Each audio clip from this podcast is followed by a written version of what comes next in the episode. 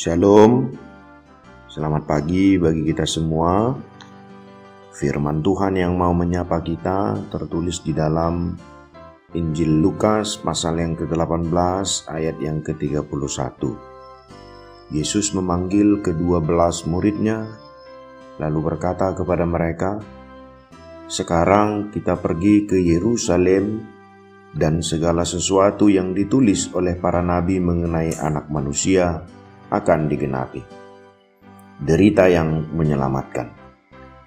Tak lama lagi, segera, sebentar lagi, kita akan merasakan dan melihat anak manusia masuk dalam penderitaan yang sesungguhnya. Penderitaan karena dosa umat manusia. Penderitaan karena pemahaman yang keliru tentang keberadaan Yesus. Pemahaman yang salah tentang Mesias Tentu kita membayangkan bahwa posisi yang akan segera dialami oleh Yesus Tuhan kita itu adalah posisi kita. Kita sebagai manusia mungkin lebih memilih untuk menghindar dalam situasi itu karena ketidaksanggupan kita dalam menderita.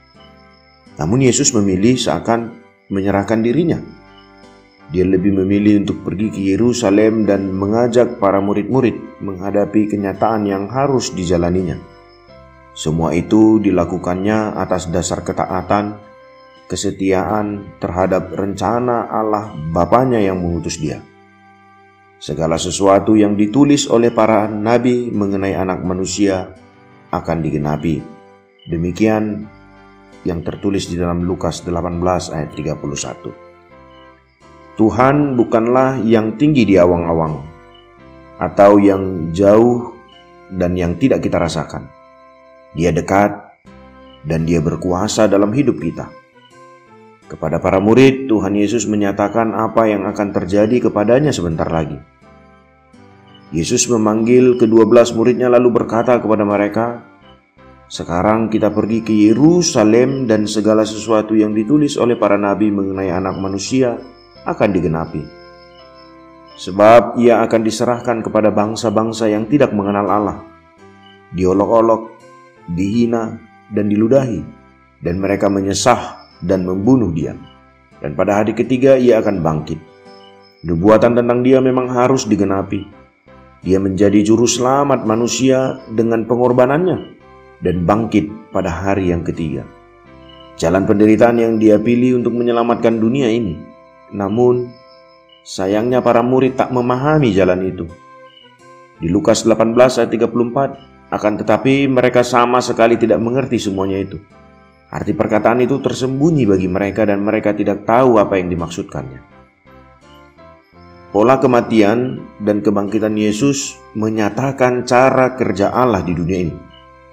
Kehilangan dan kemiskinan seperti yang disebutkan dalam Lukas 18 ayat 28 sampai 30 dengan mudah dilihat sebagai kegagalan. Tetapi jika terjadi dalam ketaatan bisa menjadi cara Allah untuk mengerjakan rencananya. Jadi jangan merasa gagal jika demi kesetiaan kepada Kristus kita kehilangan kemuliaan, kekayaan, bahkan uang ataupun berbagai kenyamanan yang lain. Mereka tidak paham karena bayangan mereka tentang Mesias adalah kemenangan yang gilang gemilang dari Mesias dan bukan jalan penderitaan. Mari kita bersyukur, Yesus yang penuh kemuliaan mau merendahkan dirinya untuk kita, dunia yang berdosa. Kembalilah kepada firman Allah, Tuhan memberkati.